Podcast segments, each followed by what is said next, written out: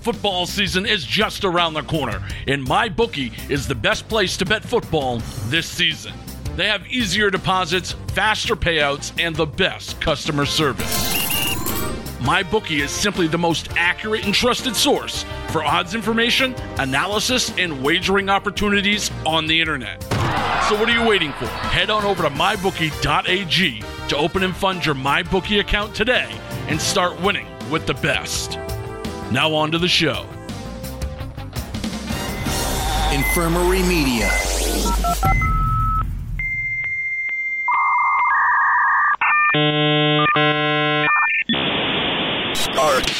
People engaged, stop for jewel in decades. The Matrix and Blade versus Bloodsport and Renegade. Strap on that cap, bust out the power glove. Come fight for what you love. Dueling decades. Poop culture, popping pins, dropping hand grenades. Van Halen locked in Mortal Kombat with David Gray. Banner Ballet and Sick, Iron Maiden, GNR. Come fight for what you love. Dueling decades. Broadcasting from the new Infirmary Media Studios, it's the adult only retro game show where the 80s and 90s do battle because it's your history. We just fight for it. Welcome back to Dueling Decades. Let's meet this week's duelers and the decades they will be fighting for as we return to tag team action here on our show. First off, introducing the other man, whom along with myself, Marc James, make up the team, the Mamalukes. It's Man Crush. That's right. We're the Mamalukes. We got August of 1986. The entire month for once, which it's been a whole month since we've got to do a month. And our opponents, the After School Specials. It's good to be back. Uh, my name is Norm Macdonald, better known as uh, Beau Becraft to those of you that are unfamiliar with me. And in my corner, my tag team partner, go ahead and introduce yourself. Maybe take your shirt off, rub your nipples a little bit. I'm Mike Ranger, and we're representing August of 1991. Ladies and gentlemen, the following contest will be held under Dueling Decades rules. The judges' coin flip shall decide who picks first out of the five Dueling Decades categories movies, television, music, news, and hot products. A judge's ruling will determine who wins each round, allowing the victor to choose the next available category. The first three rounds are worth one point each, with rounds four and five worth two points apiece. And the winning decade shall be decided by the highest overall score after all five rounds. And as always, here on our show, we need somebody to adjudicate all of this awesomeness. So, back behind the bench, it's the bearded Brit from Brooklyn, Judge Jon Cross. Yes, that's right. I am Judge Jon Cross, and I love it when people come behind my bench. anyway, uh, we start off the game with a coin toss. Do we want to know what the coin toss is this week? Yes, it's the uh, comic adaptation of Freddy's Dead, The Final Nightmare. Uh, it's at, at number three, so it's not even the first one. It's number three, but it is the Freddy's Dead Nightmare graphical uh, reproduction. And uh, do people want the uh, comic front, or do they want the movie poster back? Mm. Beau, you can call it since you've been gone forever. Uh, let's go. Let's go face. Comic front. Here we go. Comic Drum Sans. roll, if you please. And it's the comic face. Wow. The after school specials, and they are very special. Mm. First. What do you think, Mike? What do you want to start off with? Um, I think movies. All right, show me potato salad. All right. You want me to go first? Uh, I'll kick this one off because I All got a pretty you go. good one here. All right, movies. Uh, August 1991. This was released August 23rd. Uh, it's arguably the best uh, action biker film of all time. Uh, Mickey Rourke, Don Johnson talking about Harley Davidson and the Marlboro Man. You also have a supporting cast that includes, get this, Daniel Baldwin, Giancarlo Esposito, Tom Sizemore, and yes, Vanessa Williams. Uh, the film was a critical and financial failure, earning uh, only $7 million at the domestic box office. The budget was estimated at about 23 million, uh, so a fair shake. They made a little money back. Uh, it's since become a cult classic following its release to video, and one that I watched just a few months ago on the Epix channel uh, and turned off very shortly after it began, actually. What? Couldn't do it. I couldn't. Really? There weren't enough Marlboro points leather jackets in there for me. there was no duffel bag you can get from watching. How it. could you not like a movie with my identical twin brother Virginia Slim in the movie? Come on. Mm. I thought you were going to say Don Johnson. Oh no. It's actually not a bad movie. It's it did get a bad shake in the box office, but it's not bad. And you get to see Daniel Baldwin in a giant leather trench coat, zipped up the Stop. entire time. Stop. I can only get so erect. So could he in that trench coat. sweating his ass off. I barely think he has any lines. Isn't he like kind of like a mute fucking assassin or whatever the fuck he is? he doesn't know. He didn't finish watching the movie. yeah. But yes, he is the enforcer for the uh, drug kingpin. Yeah, I, For the I've seen it, but I've seen it probably about 10 years ago, so I, I don't remember. Damn. Okay. Shit. Nobody's seen this one except for Beau seeing 10 minutes and me seeing the entire thing probably a dozen times. I, I saw. I saw probably like fifteen, roughly. I've seen it about 25 fucking times. I love this movie. Oh, no. I've, no. So I'm saying, I, okay. So both of us have seen it. We, shit, we should have picked it. if I had 1991, Hell I yeah. probably would have. well, it was this or uh, the the Rodney Dangerfield animated movie where he plays a dog. All right, Mike, over to you. What's your selection? Well, on August 30th, 1991, we got the logical sequel to the 1982 cult hit, The Beastmaster. Beastmaster 2 Through the Portal of Time. The best part about that is there's no fucking time traveling. It's a fucking parallel universe where in 1991 Earth just happens to exist. Marc Singer returns as Dar, a two-fisted ferret holding beast whisperer, forced to travel to Earth and stop his fiendish brother from stealing an atomic bomb in the fear that they could possibly make their world look any shittier. The film saw a limited theatrical release, grossing less than a million against a $6 million budget. The series uh, received its third installment in 96 and a TV series in 99. wow. Damn. I'm glad you said that he was two fisted. He's just running around with one hand. I'm surprised that they actually spent $6 million on that movie. That's a little Well, they had to go through that portal. Portals cost money. All right, so you guys went with uh, Harley Davidson and Marlboro Man and Beastmaster 2. Do you want to go first or do you want me to go first? I'll start off this one, Man Crush. All right, go ahead. You know, and I know we're in the middle of a dueling decades game, but I want to play another game. You guys remember the, the pyramid? Yeah, the Egyptians. No, the, the game, like the one hundred thousand dollar or ten thousand or Mm. four dollar pyramid or whatever the fuck it was. So we're gonna do that with this pick. I'm gonna just say a few clue words about this movie, and uh, you guys try to guess the movie. So if I say basketball, lobster, Godzilla, Nantucket, You're talking one crazy summer. that is right, Jon Cross. Released August 8th, 1986. One Crazy Summer, the Savage Steve Holland masterpiece with uh, John Cusack, Joel Murray, Bobcat Goldthwait, Curtis Armstrong, oh, and Demi Moore, whoever she is. If you've never seen this movie, stop what you're doing right now. Go purchase it. It is one of the all time classics. Just don't ask John Cusack because he absolutely hates this movie. And John Cusack uh, uh, lately has become an asshole. So who gives a fuck what he thinks? Uh, yeah, we saw him a couple years ago in a in a panel, and we were just kind of like falling asleep. Was he wearing? Was he wearing a long black coat, a black baseball cap, and a Ramones t-shirt?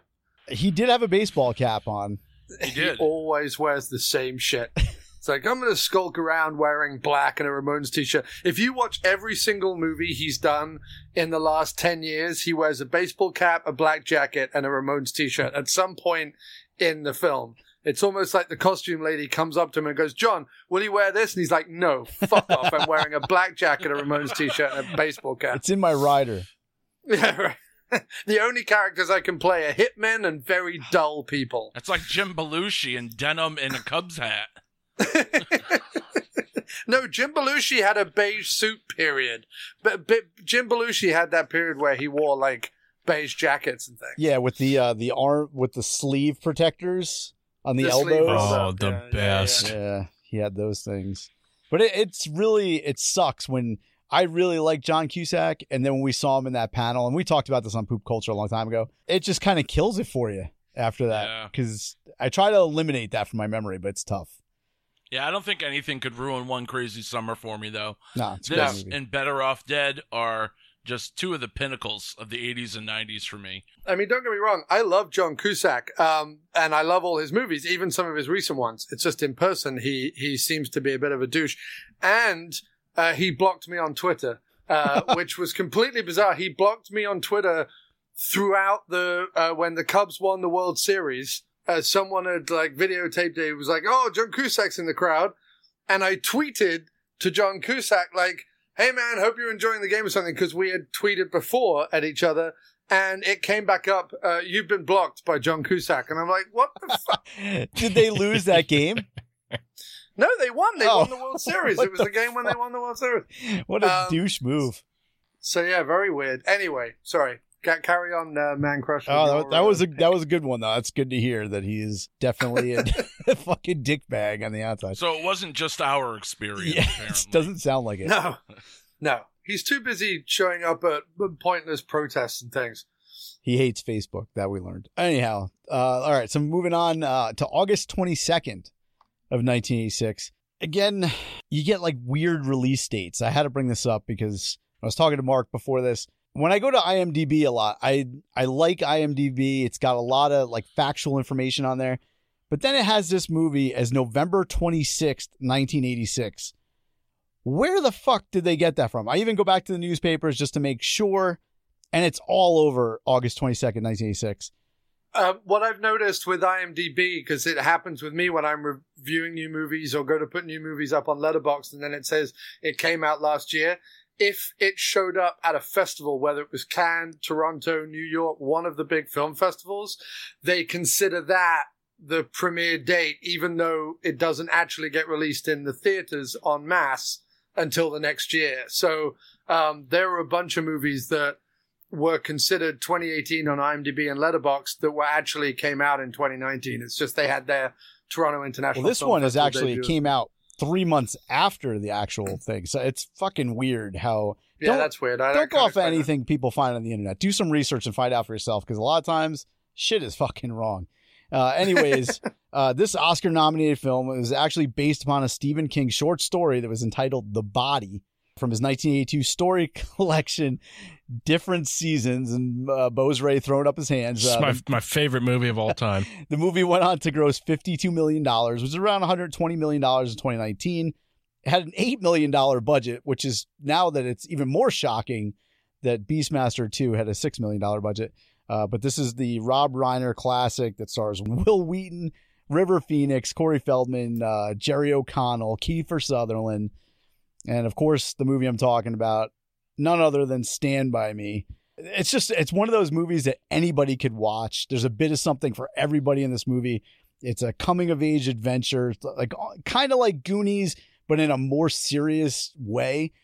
And then on top of that, you get the uh, the Richard Dreyfuss narrating shit like Doogie Howser, which makes it even better. And I'm not big on timepieces, but this is one that I actually enjoy. And even watching it in 2019, I just watched it a few weeks ago. It doesn't lose anything because it's a time period. It's it's fucking great, excellent movie. And going back, Stand by Me, August 22nd, 1986. Suck my fat one. well, what a couple of months for movies, and what some uh, slightly unexpected picks uh, from both months. Uh, if we look at August 1991, uh, the after school specials could have gone with Return to the Blue Lagoon. They could have, but in all seriousness, they could have gone with Barton Fink and the Commitments. Um, both of which uh, were huge releases uh, for that uh, month and have continued to be um, very kind of popular fan favorites. Um, but there's a whole bunch actually. Like normally, I run down a whole bunch of weird movies uh, as a joke, but I can't even find any. Um, the weirdest one that came out that month was probably Johnny Suede.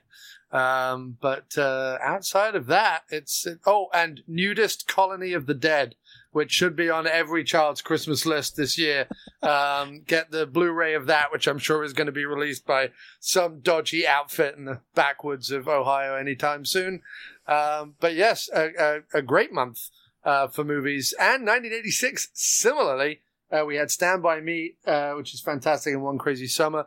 Um, so you had one big movie which has kind of stood the test of time, and and one movie that is like a, a kind of groovy cult hit um, that that certainly is a, a fan favorite still after all those years. But you could have had Blue Velvet, you could have had The Fly, you could have had my personal favorite, Howard the Duck. You could have had Manhunter, River's Edge, The Boy Who Could Fly, Friday the Thirteenth Part Six, um, Good one. The Transformers the movie, Night of the Creeps, Night of the Creeps, Texas Chainsaw Massacre 2. I mean, come on, does it get any better than August 1986? Um, Armed and Dangerous. John Candy had movies out in both these months, guys. Uh, it's uh, phenomenal. So did uh, to see some of these. What did Bobcat have out? Marc's pick. Oh, one oh sorry. Yeah, but he, he didn't he didn't direct it. Though. No, he didn't It's not a Bobcat. No, no, no. It's not a Bobcat direct. Sorry, yes, but you are right. Um, Bobcat's in that. Uh, 86, of course, has a much longer list of mad shit no one's ever heard of, like Choke Canyon, um, which is phenomenal, uh, and Detective School Dropouts, um, and Frog Dreaming. Uh, in fact, um, Frog Dreaming and uh, the wonderful Dead End Drive-In, both directed by my personal friend Brian Trenchard Smith, and uh, quintessential exploitation classics. If people haven't seen them, uh, but yeah, listen, both months, uh, you should both be very proud. I'm very happy that you guys uh, from August 1991 went completely random with Harley Davidson, The Marlboro Man, and Beastmaster 2. I applaud both those choices loud, loudly. If it wasn't for the uh, um, sex toy debacle from the last episode, I would be uh, declined. I would be inclined to just give it to 1991 just to piss off Man Crush. It's way too early to do that. I can't do that. Stand, Stand by Me stands tall above all the other movies, and One Crazy Summer is, of course, a cult uh, favorite at this point. So it does go to 1986, but a damn good showing from uh, the uh, after school specials. Well done, everybody. I'll take it. Thank God you ruled in our favor on that one because if you didn't, Chopper was going to have to sick balls. You know what's amazing though the uh, the top ten for the end of the month. I always like I, I clip them out. Obviously, The Fly was had the most money. Stand Yeah. by Me at two, and One Crazy Summer's not even in the top ten. But if you look at all these other movies in the top ten, it's got better legs than all of them. It's it's pretty nuts how that Yeah. goes. Oh, oh yeah. I mean, if we went purely by the money, you know, we couldn't do things like The Thing and uh, even Right. Howard the Duck, which was a notorious flop, but is now kind of a cult fan favorite. And you know, there's there's a whole bunch of those Baron Munchausen and stuff that were really like massive money losers that have stood the test of time way more than some other films of that decade. It's But, incredible uh, how that happens, though. And I won't go too long on this, but how a movie that's so great over time, in the time period when it's released, nobody gives a shit about it. yeah. You know? Yeah. Who do you well, what's crazy is what's what's really weird to me as a sort of movie collector, movie fan, is that uh, even though we've seen this trend time and time again, even with shit as far back as like film noir and silent movies, and even Charlie Chaplin and Buster Keaton and people still going strong and people still watching their movies and things, you would think studios would be more interested in uh, like maintaining those collections, but actually they're selling off the rights to distribute those to a bunch of Blu-ray companies and producing movies now that are so disposable that after their opening weekend, they don't give a shit. So it's sort of mad that even though we have this trend, we can now look back over 120 years of movies and be like, look, there are certain decades that just won't die and certain movies that will keep coming back. Why don't you foster that with some new filmmakers? And they just have no fucking interest in doing any of it. It's kind of crazy. Shitty.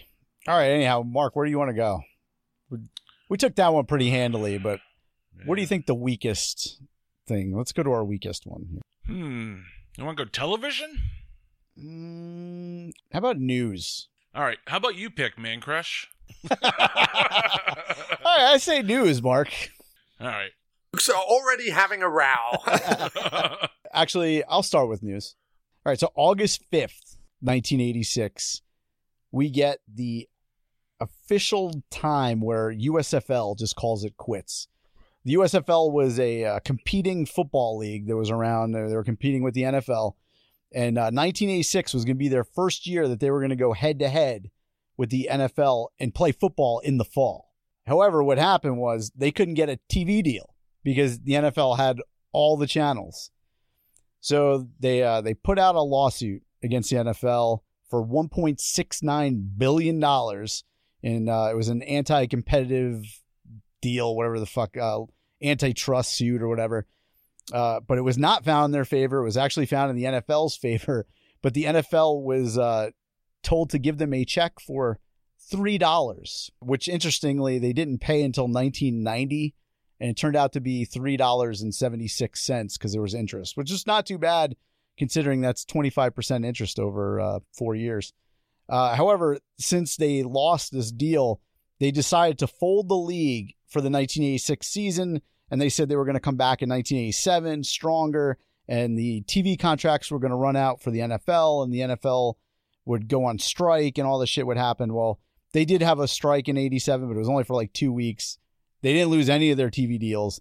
USFL never comes back, and they call it quits. But what we did get from the USFL during that time, which is actually pretty cool, they put NFL in new cities that were actually popular. So we got Jacksonville, Baltimore, for instance, like Beau has his Raven shirt on. Those were two cities that were flourishing with the USFL. So the NFL, of course, picked up within the next 10 years and, and plopped them in 10, 15 years. Uh, we got all kinds of players that moved teams after that, like Herschel Walker, which obviously he signs with Dallas and that goes on and they become a dynasty after they trade him. Uh, you got uh, Jim Kelly left in that same month. He goes to the Bills, takes them to three Super Bowls, of course, loses them all, but Hall of Famer nonetheless. I mean, just aside from that, just don't fuck with the NFL because you're not going to win. Because since then, no other league has attempted to have another fall season. Even the spring shit sucks. Go ahead, Jon. Yeah, I'm sorry. What was the news story? It's it's the don't- I- U- USFL I is it. folded. Okay.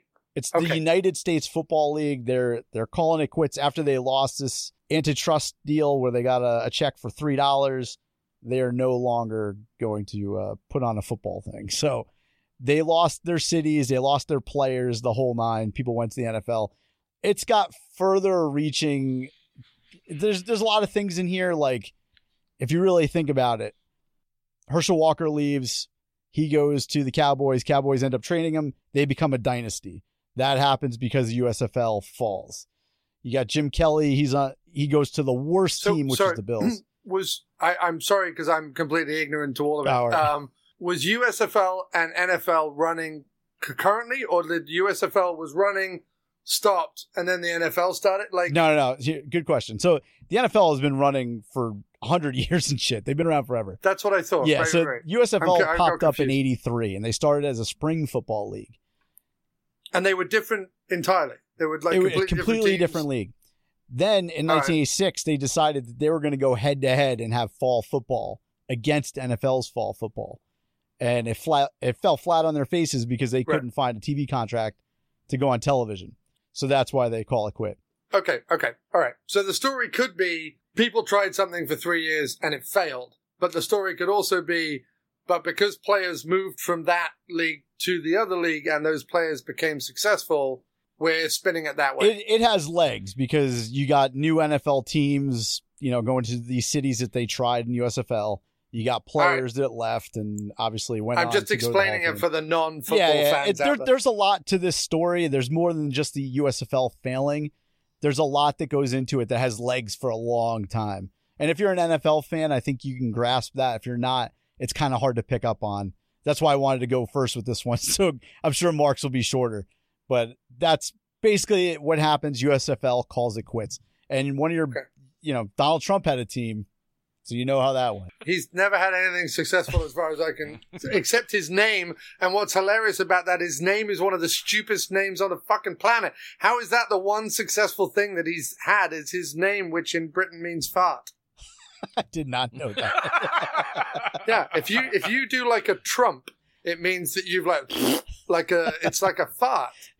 I don't want to get into any political stuff, but that is pretty fucking I'm not. I'm just saying he has a name that's a fart. Yeah. I'm just going to write down here. F- vague football league fails. That's what I'm writing Fart. down here as the news article. All right, so for my news story, on August 29th, 1986, a federal judge ruled that Topps Bubblegum Company should stop making Garbage Pail Kid stickers that poke fun at rival brand Cabbage Patch Kids because they cross a fine line between parody and piracy. And as you know, this move ultimately caused the downfall of Garbage Pail Kids. Following the release of season three, Topps was sued by the company that carried the Cabbage Patch Kids and manufactured them. The lawsuit highlighted a number of key issues, stating the similarity of the logo designs, the naming of the products, the doll likenesses. So, the only way that they could continue manufacturing the cards was they had to negotiate a special agreement that allowed them to do that, but they had to make significant changes. And if you remember at this point, the later series, Garbage Pail Kids, the animation got a style changed a little bit more. They got a little more dirtier, a little grittier. There was cracks and dirt on the dolls. And the the big thing was the name badge. Garbage Pail Kids was no longer in a puffy little cloud. It was now on a banner. So after that, fans just weren't having the, the changes. Sales declined. And of course, we saw Garbage Pail Kids go away for a while. Now, let's fast forward to current times as we know it. Garbage Pail Kids still very much alive, and nobody wants a fucking Cabbage Patch doll. So that's my story for news. Garbage Pail Kids get ordered to stop selling their products by the manufacturers of Cabbage Patch Kids. And I'm glad you mentioned it, Marc, because I was I was going to say it's fucking hilarious that you know as we were talking about movies sticking around, that Garbage Pail Kids are still going strong. You can still pick them up. Uh, they're still releasing new series of them every year, and no one but no one gives two shits about a Cabbage Patch. Yeah, it was so just one of those products. They made all the changes, and for a couple of years, people are like, "No, they changed my favorite thing. I'm not having it." So it went away, and then everyone's like, "Oh, that was my favorite thing." Yeah. So,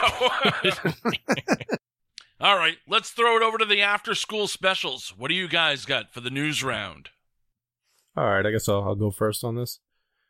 Um, I found an article uh, from the LA Times, August 28th, 1991, titled uh, NWA Member Pleads No Contest to Assaulting TV Rap Show Host.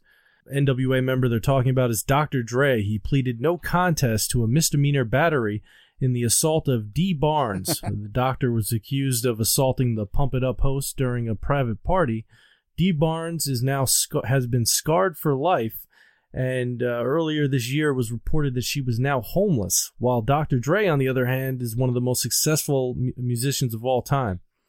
He has finally uh, issued an apology, but there's actually been a few uh, accusations throughout his career. That, uh, with the ruling, he received a $2,500 fine, 24 months probation, and 240 hours of community service. The beating can only be described as monstrous, all because uh, Dre didn't like comments that were made uh, by the TV host over their uh, then feud with uh, Ice Cube. Dre uh, at that time has been quoted as saying, "I just did it, you know. Ain't nothing you can do now talking about it. Besides, ain't no big thing. I just threw her through a door." Jeez. Yeah. I guess when it comes down to it, I guess it was just Dre's day. Uh, oh. All right, I got a got a little bit of news here for you. This is actually weather news, which is moderately rare, but I think this is significant enough to make an impact. Hurricane Bob, the first hurricane of the 1991 Atlantic hurricane season, brushing the outer banks of uh, North Carolina August 18th and 19th, subsequently intensifying into a major hurricane with winds of 115 to 125 miles per hour. Uh, this thing made landfall twice in Rhode Island as a Category 2 hurricane August 19th then in Maine as a strong tropical storm early on August 20th. Extensive damage throughout New England left in its wake, totaling approximately 1.5 billion dollars, which would equate to about 2.76 billion today. Uh, this made it one of the costliest United States hurricanes of the time. As of 2013, it ranked 32nd in the category.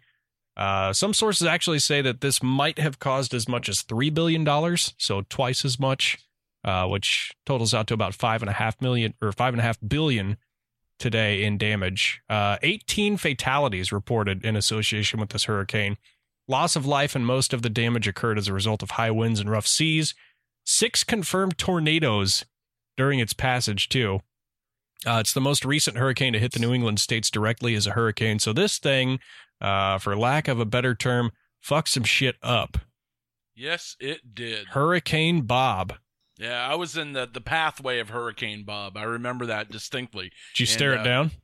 I did. I did. I stared, I stared into the heart of the devil that day. No, but we lost power for about a week. And I remember we all went out at, a week or two after the hurricane and we were making forts underneath all the trees that had toppled over. And you had like all the, the roots were sticking up eight feet out of the ground. It was crazy. That's how Marc got typhoid. no, that was from Mary. I could just picture Marc outside with uh what's that song from um from the Twister movie? Long way down. Oh, I don't think Marc's outside. Except when they said we got cows in this scenario, they were referring to me. Who the fuck sung that song again? Why can't I think of their fucking the name? Gin Blossoms. no, Johnny Rzeznik. What the fuck? Goo Goo Oh, Dolls. Goo Goo Dolls. Yeah. Goo Goo Dolls, yeah. Yeah, section one, half dozen the other. Yeah, same shit. Hey, duelers, Marky Man Crush here. I Want to take a second out to talk to you about our new sponsors, BlueChew.com.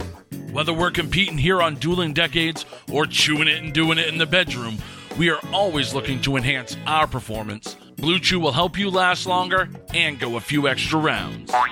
You see, at BlueChew.com, you can get the first chewables with the same active ingredients as Viagra and Cialis. The online physician consult is free, so it's cheaper than the others, and it's made right here in the good old US of A, brother.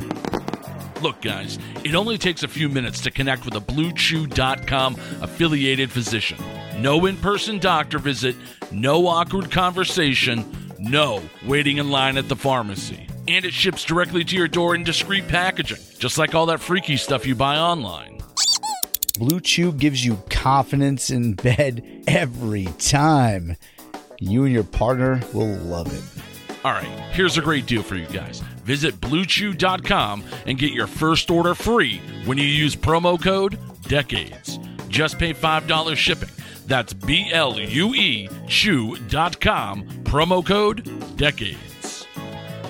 All right, off to you. Th- I knew news wouldn't be a great one, and we have to like, you know, give our pick to to our audience. And I knew mine wasn't going to be the greatest to give to Jon. So this is an early pick, I think, for everybody. Oh, I know Even Jon loves hurricanes, so I know this is going to be a sweet spot for him. I'm interested no, to see I'm, how I'm he. a, how I'm he a big rules fan of the weather. Um, I'm also I'm also I'm also a big fan of back when news was things like one company doesn't like another company because their stuff slightly looks like their stuff, uh, whereas now our daily news seems to be like ah. No, I really think we hit the trifecta here for news stories for Jon, Jon Cross. We covered a weather story, something Yeah. about NFL, American football. yeah. Shit, if anyone had a story about a remote control or a modem, we'd be in the money. Yeah, no, I mean, it, all, all you need to do is cover a, a wrestling item. uh, and, well, we've had, a, so we've had American, we've had a, a, an American sport that I have no, like, knowledge of. Uh, wrestling needs to come up. A computer game needs to come up at some point, some computer game from the past. Um, but we have got um, rap stars, which again, not not my wheelhouse. So rap stars, we've got uh, weather that has a silly name, which I'm a big fan of. Uh, vague football stuff, uh, but garbage pail kids I've heard of, uh, and uh, so that's that's a good thing. I'm on the side of garbage pail kids. Um, so it, this all comes down to uh, another Jon Cross versus Man Crush situation because it's it's whether I believe as Man or whether I accept as Man Crush says that a three-year-old failed football league actually led to a whole bunch of like miraculous things, or whether the story is just that a three-year-old football league that nobody cared about folded. So it's it's it comes down to that because uh, and and the fact that like Dr. Dre beating someone up, I don't really want to. Uh, I don't really want to give that any points. Um, and uh, Hurricane Bob, well, I mean, how many hurricanes have we had since August 1991? So it shows that hurricanes are at least still relevant. They're still modern. But, They're but, still going. but what about Bob? what you fail to realize, though, is that that hurricane was in uh, psychological treatment with Richard Dreyfuss. Baby steps. Yeah. Um, oh, I'm going to give it to the Mamalukes because of Garbage Pail Kids. Shit. Um, I guess. and football because I don't want to upset Man No, Crush look, again. I'm, I wouldn't get upset if you didn't pick it. And I knew, like, going in, you you're not a big fan of football, so that's why I felt like I had to explain some stuff. So No, no, I get it. I get it. Um, in sport, people are traded from different teams to different teams all the time, right? Right. It goes on all the time. And their success or otherwise, which might make a team either momentarily successful or successful in the zeitgeist or then a, or a legacy team or whatever it is because of certain movements that happen. That happens throughout sport anyway. So to some extent, I have to look at your news story as, while I totally accept what you're saying, the news story is actually, they tried something, they failed. That's like, yeah, do you know what I mean? Yeah. Like they tried to set up something and they failed. It would be like uh, if uh, Microsoft were ruling computers, Apple set up, and then three years later, Apple went and never came back, and that was it. Like you wouldn't, even though Apple's innovation might have led to Microsoft doing a bunch of shit. it would be like Apple's main players, like their you know like their designers and engineers all leaving to go to Microsoft. In that case, no, I, I, I get that, but if you're a, if you're a, a footballer, there's a, and and you're the only place you've got to go is more football. You know, like you're sure, of course you're going to go on to the NFL, I guess. yeah. Do you know what I mean No, I. I get it. I yeah, I get it. Either way, we got the round, so I'm not. I'm not arguing. well, now I'm talking myself out of giving you the. No, I'm joking. All right, before Jon Cross changes his fucking mind, all right, Yeah. we won this round, Man Crush. We are up two points to nothing. Just to avoid confusion, what round do you want to go with? Do you want to just do TV now? Yeah, we can do TV now. Sounds good. So, in the summer months 1986, much like every other summer month for television, it was all reruns. And there was one king of reruns, and that was Mr. Bill Cosby. Except for this one weird week where they decided not to put Cosby on, they were going to replace Bill Cosby. So, who do you replace Bill Cosby with? Of course, the only logical answer is Phil Donahue.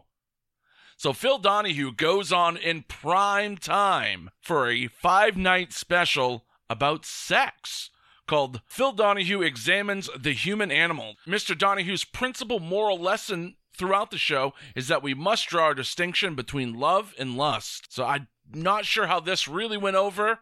So let's take a look. I actually found another article the week after that came out in the Kentucky New Era, August 20th, 1986. It says Phil Donahue couldn't beat Bill Cosby in a rerun, but daytime's favorite talk show host was a big hit in prime time, putting all five segments of his series, The Human Animal, in the top 20. The first episode, Love and Sex, pulled the biggest numbers with a rating of 20.8 and a 37% share of the audience in its 10 p.m. time slot.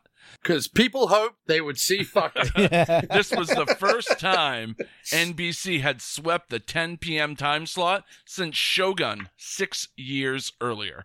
So Phil Donahue in prime time. That's what I got for television. if if the if the subject is sex, then it really doesn't matter. It could be hosted by literally anyone. Uh, except maybe the crazy old man from the Friday the 13th series that says you're all doomed. As long as there's fucking in it, people will watch it. It would have been weird if Bill Cosby hosted it. No, that would have been disgusting and awful. Uh, he would have been like, lust is more important. Here are the pills you give her on next week's episode. Yeah. What I want to know is, did Phil Donahue come to the conclusion that there would be no love without lust? That's what I want to know. The world will never know. I'm kind of interested in uh, trying to find that. Yeah, I'm- I'm sure it's available online. I'm sure you It- can watch all, all five parts of it in, in its Phil Donahue glory. It sounds Man bizarre. Crush, I hate to I hate to tell you, but there is this thing called pornography. it's been around for quite some time, and the internet is practically built on the I stuff. don't want to see the porn part. I just want to see Phil Donahue talking about sex. I think that would be hilarious. Said nobody ever. No. Well, twenty point, uh, what was it? Fucking or thirty seven percent share. That's pretty fucking monumental for today. yeah, but we're going back to August 1986, where there was Nothing like on. four Yeah, yeah. channels and a, yeah, right. And they were they were like, wait a minute, it has sex in the title. Marjorie, come in here, sit down. Set the VCR. Yeah, we're going to learn something about the clitoris. It doesn't exist. All right. Uh, August 8th, 1986. So this TV event just kind of like fell into my lap. I went through all my typical sources. I didn't find anything too exciting. Phil Donahue's sex talk. I saw that come up and I knew Marc had it. So I'm flipping through the news newspapers and I see this little blurb that says uh, Tom Snyder talk turned off again. And so I'm like, that's short enough for me to read because let's face it, if it was long, I probably would have skipped it. But it was literally like two paragraphs. So it goes on to say that Tom Snyder, who had previously hosted Tomorrow on NBC for years, I'm sure Marc loves this guy, the Grateful Dead tie-ins and all that shit. But he had at the time he had this uh, new ABC Los Angeles-based talk show that got canceled after less than a year. And the article goes on to say that ABC's canceling Snyder's afternoon talk show so they can air a new Chicago-based talk show called The Oprah Winfrey Show. And I'd say that uh, ABC probably did the right thing here. As much as we all love Tom Snyder, Oprah Winfrey went on for 25 years, 4,561 episodes. It's the highest rated daytime talk show in television history. I mean, it turned Oprah into a billionaire, an icon, and she's famous throughout the world, all because they canceled this show, tossed us into that slot. And it was specifically canceled. It even says in the article that they canceled this show to put Oprah Winfrey on the syndication for uh, ABC. A little shit article turns into this. Who's Oprah Winfrey? No, I'm, I'm joking. I'm joking. I'm joking. She was in that. Uh, she was in Deep Purple or something. You know, the Yeah. pizza lady. Yeah, she's a failed Baltimore uh, TV anchor, a news anchor. All right, so that's our TV offerings. What do you guys got? All right, I'll take this one. Uh, August 1991, August 11th, as a matter of fact, the premiere of Rugrats on Nickelodeon. Uh, the second Nic- Nickelodeon Nicktoon, as they were called, after Doug and before the Ren and Stimpy show, which also came out the same month and year, uh, making this a pretty difficult category to choose from. Uh, the show is very popular. A series of theatrical films, spin offs, specials were released over the next several years that kept the show fresh, introduced new characters such as Tommy's younger brother, Dill. Get it? Dill Pickles? Mm. Here all night. Anyway, uh, final TV episode airing on August 1st, 2004, bringing the series to a total of 172 episodes over nine seasons. Uh, 13 year run tying Rugrats with King of the Hill and Squidbillies is one of the eighth longest running American animated television series. A lot of awards for Rugrats 20 awards during its run, uh, including four Daytime Emmy Awards, six Kids' Choice Awards, and its own star on the Hollywood Walk of Fame. Uh, garnered pretty high ratings for Nickelodeon, actually. The network's top rated show from 95 to 2001. Nickelodeon's longest running cartoon for eight years until SpongeBob SquarePants came along. Uh, it's the third longest running animated series.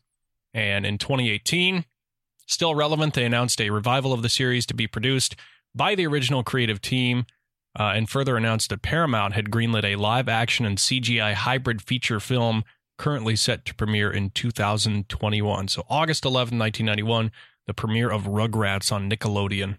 Wait, they're going to do a live action and CGI Rugrat movie? Your guess is as good as mine on that one. Oh, wow. That's going to be worse than the Garbage Pail Kids film. It's going to be as bad as Sonic. All right, Mike, what do you got, man? Well, on August 30th, 1991, it marked the final episode from Nickelodeon's Hey Dude. The series ran from 89 to 91, and over that time, they produced five seasons and 65 episodes. Set at the fictional Bar None Ranch and following the lives of owner Mr. Ernst and his son Buddy, along with ranch hands Lucy, Ted, Melody, and Danny, and Brad. This teenage comedy series ran reruns up until 99 and has had its complete series released on DVD. Uh, I own uh, three seasons. Why don't you own five? Yeah. Why stop at three? Because I haven't I haven't gotten around to it yet. There's a lot of shit in here. I don't know if you noticed. I do the same thing. The other day, we just uh, we Yeah. were going through DVDs, and I saw that I have Friends only up to like season six, and I don't have the rest. Like, why can't I just finish getting it? I'm sure I could find it for like ten bucks now for the rest of it. Or throw out the first six seasons, and you've kind of like then you can just level the playing field and move on. I don't You know what throw mean? away anything. I don't throw away anything. Even the shittiest stuff. Got to keep it. All right, Jon Cross. Let's throw this one Well- up down to you for the ruling. Oh my goodness! Well, this is this is difficult because uh, it's difficult apparently in the 20, 20th and twenty first century to defeat Oprah Winfrey in any way at all. Um, I w- I would love to in some way uh, uh, to you know say to Oprah, "You're not all that." um, but uh, sadly, uh, the 600, uh, 6.9 other billion people on the planet seem to disagree with me on that. Um, however, the Phil Donahue thing um, is, you know, yes, it was successful at the time, but however, on the, the special side, it's a similar situation. Rugrats, another incredibly popular thing, uh, ha- is culturally relevant, has stood the test of time, etc., etc. And then Hey Dude, which I'm sure has uh, an important place in people's hearts, but can't claim the same cultural significance. So we have a battle royale between Oprah Winfrey and the Rugrats. And if I had a nickel, And um, I want to give it to the Rugrats. I do. But I have to give it to Oprah Winfrey. But I want to give it to the Rugrats. I'd be careful how you state that. That's a clip. Yes, no, it's, I want to give it to the Rugrats. Um, what I'm going to do is just give it to uh, Oprah Winfrey, and I'm going to give it to Oprah Winfrey for two reasons. Uh, one is her production of, uh, or her production company doing Selma, and the other one is her production company doing When They See Us, because both things uh, were impeccable. Um, so I will give it to her for that, just not for those shows where she gets people crying on a couch and giving people cars, because fuck all that histrionic bollocks. I honestly All right. never saw the draw either. So No. I I kind of agree there. But she is huge. But not well, not like that. She was. I tried to say this at a gathering of my friends the other other night about like, ah, she's just like this talk show host who kind of became very successful, and everyone piled on me, and they were like, she's not just a talk show host; she said things that were super important, and blah blah blah blah blah. And I'm like, yeah, but a bunch of people said all those things prior to her as well. Like, it's not like she was the first person to say important things. And then I'm like, most of her shows were just people crying on couches and celebrities admitting shit that nobody really needed to hear from celebrities. And, and, but I got cut down by some of my favorite people and they said, no, you're fucking wrong. She's super important. She's the best person. So I was like, fine. Uh, I, in order to become an American citizen now, you have to love Oprah Winfrey. So that's what it is. I told you not to argue that Benny Hill was more culturally relevant than. Now, listen, I don't like Benny Hill either, but uh, that's that's another one. All right, Man Crush.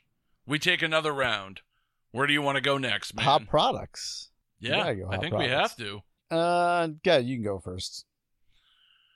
All right, so in August 1986, toy company Worlds of Wonder releases a new product branded Laser Tag.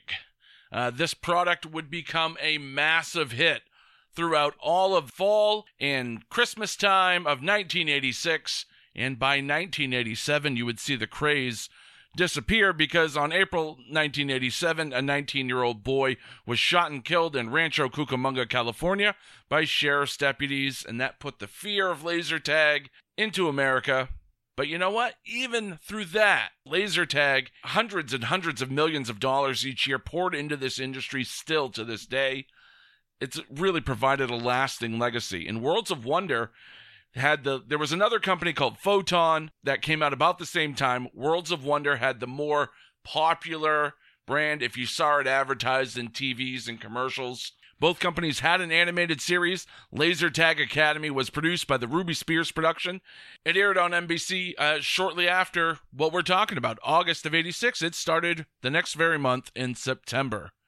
So that's what I got for hot products. You can't get any hotter than the less than a year we had of laser tag. and it's still around today, believe it or not. Went away for a while, and then we came back to our senses. You know what's funny about that? I remember before the show, I was telling you how my parents bought me Photon a year later because it was cheaper and whatever. Now, after you selling that story about a kid getting shot and it dying, and then my parents bought me the Photon, was that Yeah. like an underlying message to like, yeah, go out and play in the street with your Photon. Go ahead. Show that gun off in the streets. like what? Or were they just not reading the news? Are we gonna have to have a dueling decades couch session here? God. They bought me GoBots, god damn it. Baby steps, man crush. Baby steps. I had GoBots. I know. God, look how we turned out. All we do is collect dumb shit. Wish we had it back then. All right. So uh going to my, my Marc's items pretty exciting and I wanted to find something equally as cool. So I looked and I looked and I scoured every bit of a newspaper that I could until I found the ultimate hot product. And everything I found, the dates were off. So and then I I, I was like, whammy, I found it. August 1986. Found an ad for this din- thing, started digging more. We got motherfucking Dockers. Not to be accused. I know Beau looked up. I'm not talking about docking. And Dockers by Levi Strauss and Company. They gifted us the pants that go with everything. And uh, the government issued uniform for preppy white people came out August of 1986. And I'm sure over the course of the last 33 years, everybody on this panel, all five of us, have owned at least one pair of Dockers. Absolutely. Jon's saying no, but I can definitely see Jon's been rocking Dockers to casual Fridays for the last 20 years. I, I have not. I, I have I have tried uh, Dockers on in uh, my local Kmart. Um, obviously, I went into a dressing room. I didn't just stand out there and try Dockers on. But uh, no, I don't. No, I, I didn't like the feel of them, and I didn't like the cut of them, so I did not buy them. But I have tried them on, but I've never I've never purchased or so worn. them. they've touched your body. Eh, They've touched everybody's body on this panel. Yeah. Rephrase. But this was interesting. By 1999, 75%, approximately 40 million American men owned at least one pair of Dockers. Uh, it's also been said that this sparked the business casual trend, like I was just saying with Jon, that first appeared in the 80s, and it's pretty much it's grown to encompass 70% of the workforce today. With these, uh, I don't, we don't even dress up anymore. But can you imagine, like before this time, in the 80s, people always dressed up like really sharp to work. And it didn't matter Yeah. what the fuck they did. They always had like a tie and a button down shirt to work at like Radio Shack and shit. And then doctors Dockers came along and everyone started wearing the shit. But by 1991, it was also a 500 million dollar business. I couldn't find the figures all the way up to 2019, but I'm sure it's friggin' astronomical because they're still around. But there it is, Dockers. Solid. What What's funny is like the do- the Dockers they have, like I say, in my local Kmart, um, seem to be more like like hardier work pants. Like if you're working like construction or outside or whatever, they don't seem to be like casual pants anymore. They've spurned like they spurred off into like a bunch of different things. They even have like camping Dockers and shit like that now. So, but back then it was strictly, you know, your office They were like casual. chinos. Yeah, just like a regular pair of khakis, but they said Dockers, so they were fucking cool. Oh, you guys call them khakis, okay? Yeah, but I, beige chinos is what I think. Yeah. But like, yeah, whenever you see like the the rapist Wall Street set, they have the beige chinos or Dockers on with then the like pastel shirt. Like whenever you see a guy wearing that combination. Or anyone wearing salmon colored shorts coming at you. This is a public message for all women. Uh, when you see anybody like that coming at you, avoid at all fucking costs. They travel in packs and they are literally the worst humans who have ever existed. They bray like donkeys and uh, smell twice as bad. Do not go near them. I repeat, do not go near Well, them. Well, that all started in August 86. Yeah. Those cliques got together. Connecticut people, we call them. Some people call them in laws, but anyway. All right, over to the after school special. What do you guys got that's special? Mike, you want to kick this one off, or you want me to go? Uh, I, I, you go. I like yours better than mine. Uh, hot products for August 91. August 13th, a big release for the Super Nintendo Entertainment System. Talking about Super Mario World, the first Mario game for the SNES designed to make the most of the console's technical features.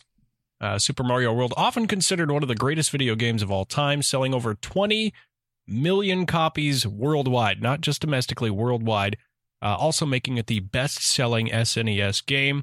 Also led to an animated television series of the same name, and just droves and droves of uh, re releases on multiple platforms and multiple occasions. Most recently, as part of the Super NES Classic Edition, which sits atop my living room entertainment center and collects dust most of the time, but does get the occasional use. Uh, it's uh, it's really a parable, just just about the same as my penis. Uh, but yeah, there's that Super Mario World. The most played game of 1991. Beau's penis. yes, all three years old of it, it was a hot product that year.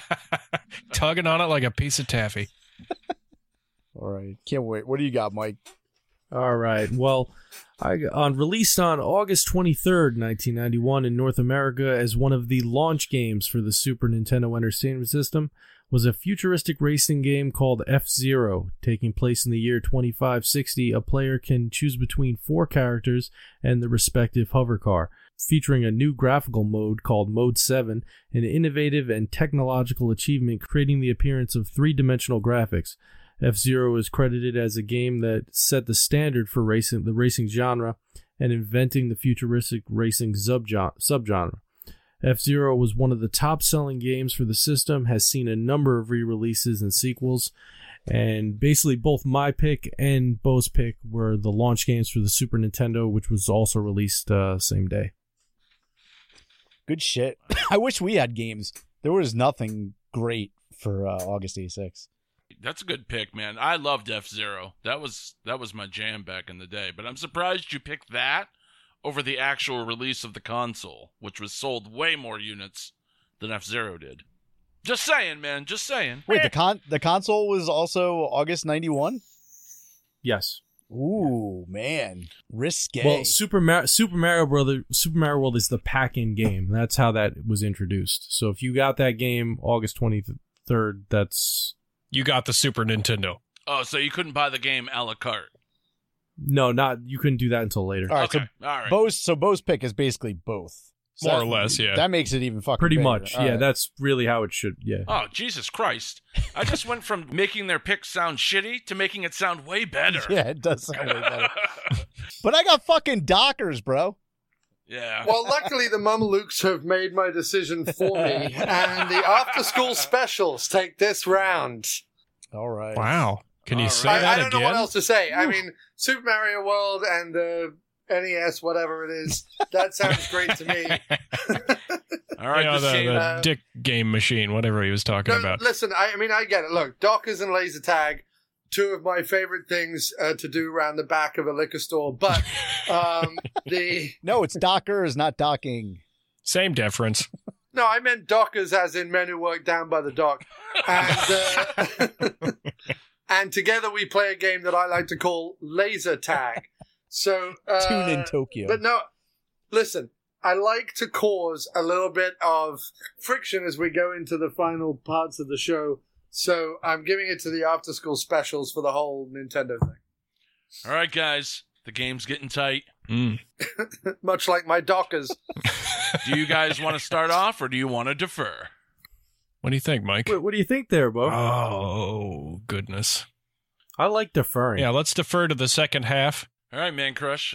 Let's do that. Let's defer. Guess it's over to us. Do you want to start this one off or should I? Uh, you start this one off. All right, gentlemen. I'm going to take you on a trip. We're going to go back to August 2nd, 1986.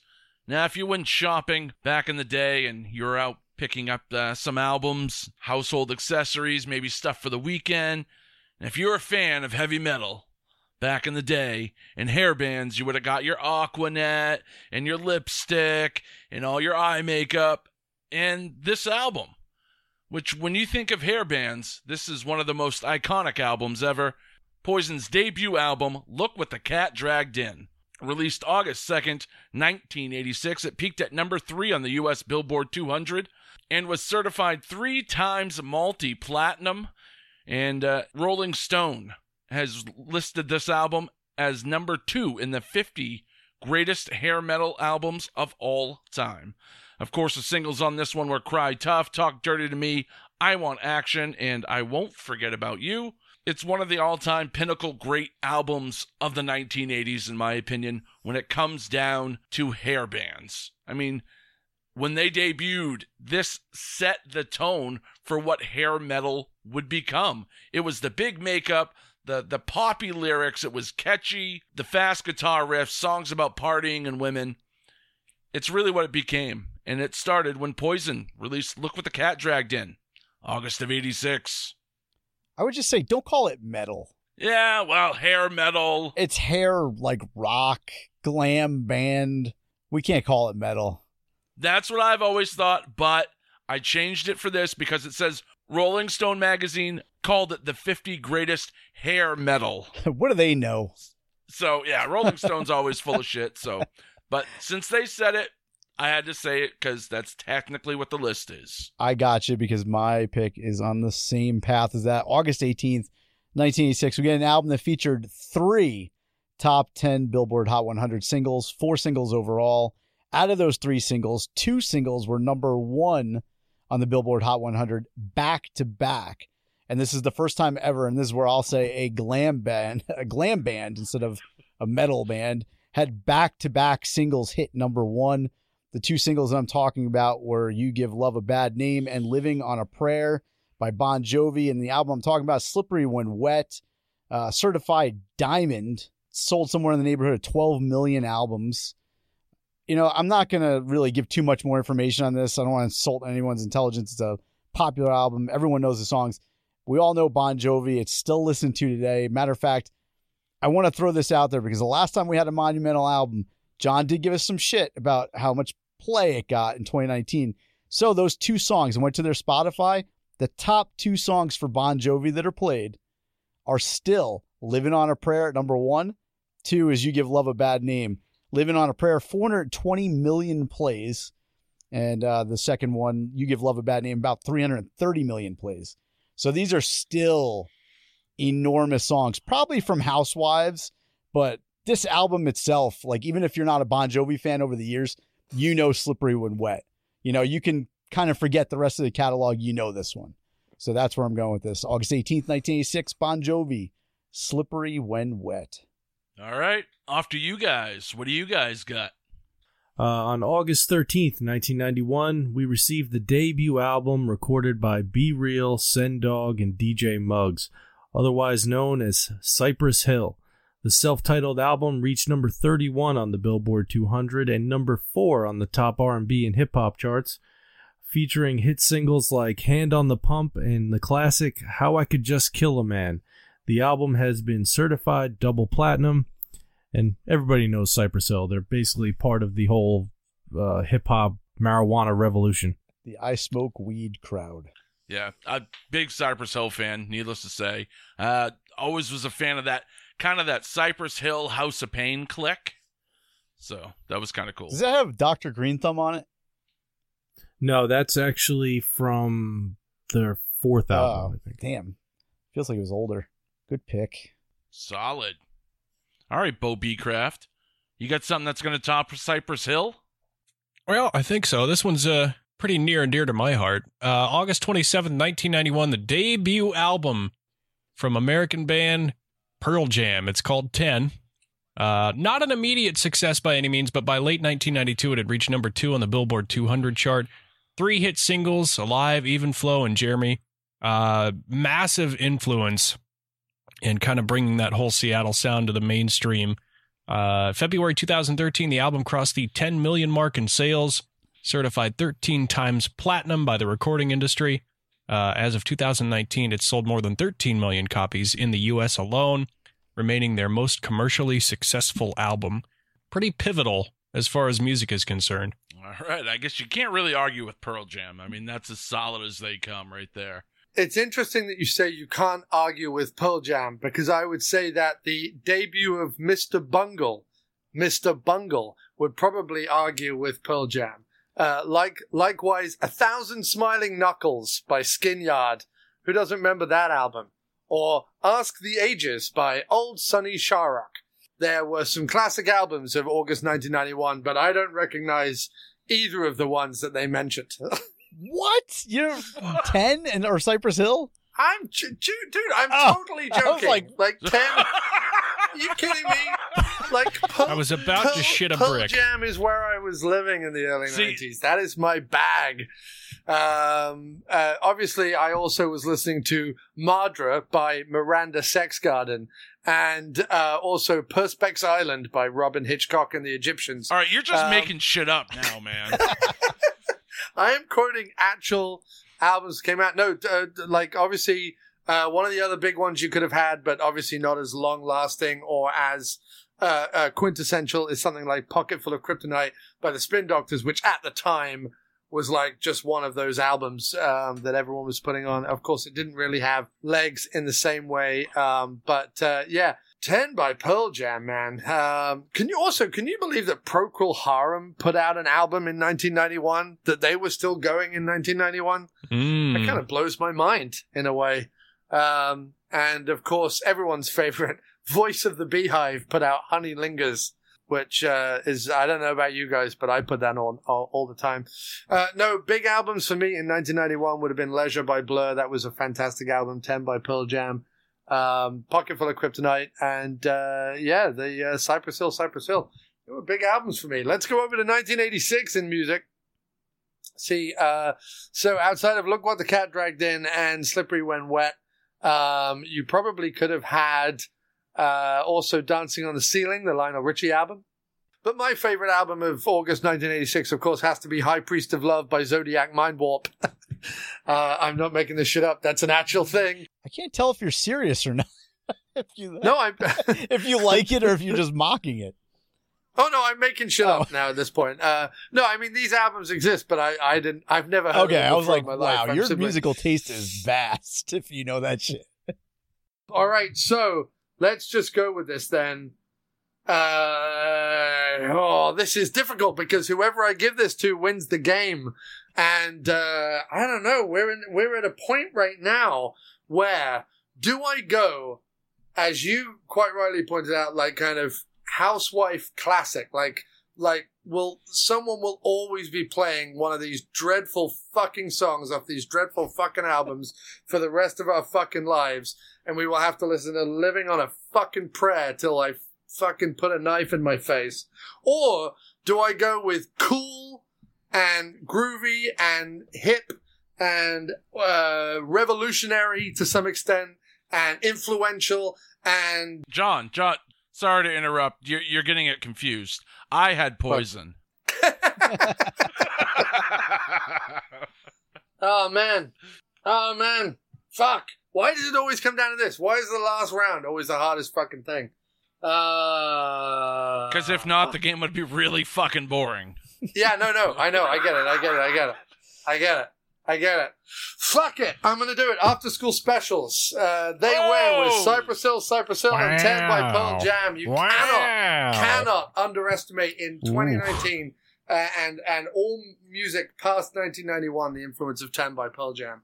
And uh, while Look What the Cat Dragged In and Slippery When Wet, well, obviously, as I said, huge albums, songs off those will be played forever it, they were also very samey. They were also very much of a muchness. They were all, also of their time and, and, and part of Spit and Hit the Hair Band album, uh, in the 80s. Whereas 10 by Pearl Jam and Cypress Hill, Cypress Hill, that was the start. It was the, the, uh, the, uh, beginning of a movement that, uh, influenced and spread out throughout indie rock, uh, for the next, uh, 30 years. So I'm, I'm going with them and I can back it up. So that's what I'm doing. Uh, I'm sorry, the Mamalukes. I hate to let you down, but, uh, and the 1980s. I love the 1980s, my favorite decade, but I'm going with 1991 after school specials. Awesome. Congratulations, after school specials. Finally toppling the Mamalukes. Well, I would say that both those bands wore Dockers at some point. Oh, I, I, I think they still wear Dockers. So I'm just gonna throw that out Dockers there. and docks. I think they wear Dockers while docking. yeah, Cypress Hill's unsuccessful and unreleased 10th album, Dockers are For Me Baby, uh, unfortunately never hit the scene. All right, so once again, congratulations to the after school special. Now, if you've missed an episode, you can always go back on duelingdecades.com where you can subscribe to us on iTunes and on Castbox. Follow our social media as well. You can go over to facebook.com forward slash dueling decades where you can join in the conversation and join in on some great new retro content as well. During the week, we have trivia questions where you can get a chance to earn some points for the Dueling Decades leaderboards. All right, duelers, and before we check out, we're going to toss over to Jon Cross for a special announcement. I love it when Marc tosses all over me. So, um, I just wanted to let everyone know if you're a fan of the 80s and you're a fan of the 90s, uh, in the last uh, two months, I've resurrected an old podcast of mine, Dr. Action and the Kick Ass Kid, which is kind of like if MST3K uh, met the rude and filthy voice Derek and Clive from the UK and did comedy commentaries over 80s and 90s action films. Uh, we just put out our second revival episode. Uh, this was a show that I'd done between 2012 and 2017 and then kind of didn't do anything for a couple of years. Well, we're back. Uh, we're on our second episode of our revival, our 101st episode. Uh, lots of back stuff to watch. All the movies we try and cover are on YouTube, so you can watch along with us. Um, so please, if you are so inclined, check out Dr. Action the Kick-Ass Kid if you're an 80s and 90s fan of action movies like I am. Thanks so much, guys, for letting me plug that shit.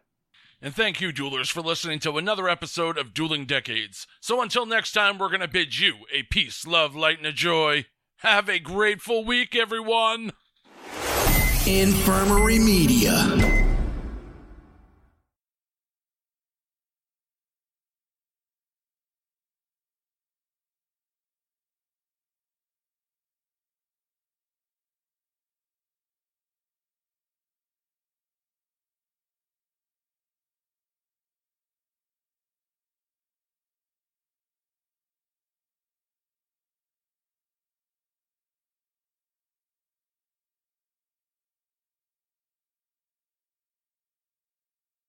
This podcast is supported by Oasis, a Paychex company. Oasis helps small and medium sized businesses to simplify back office complexities like payroll, benefits, HR, and compliance. With Oasis, you can continue to run your business fearlessly. Learn more at oasisadvantage.com slash podcast.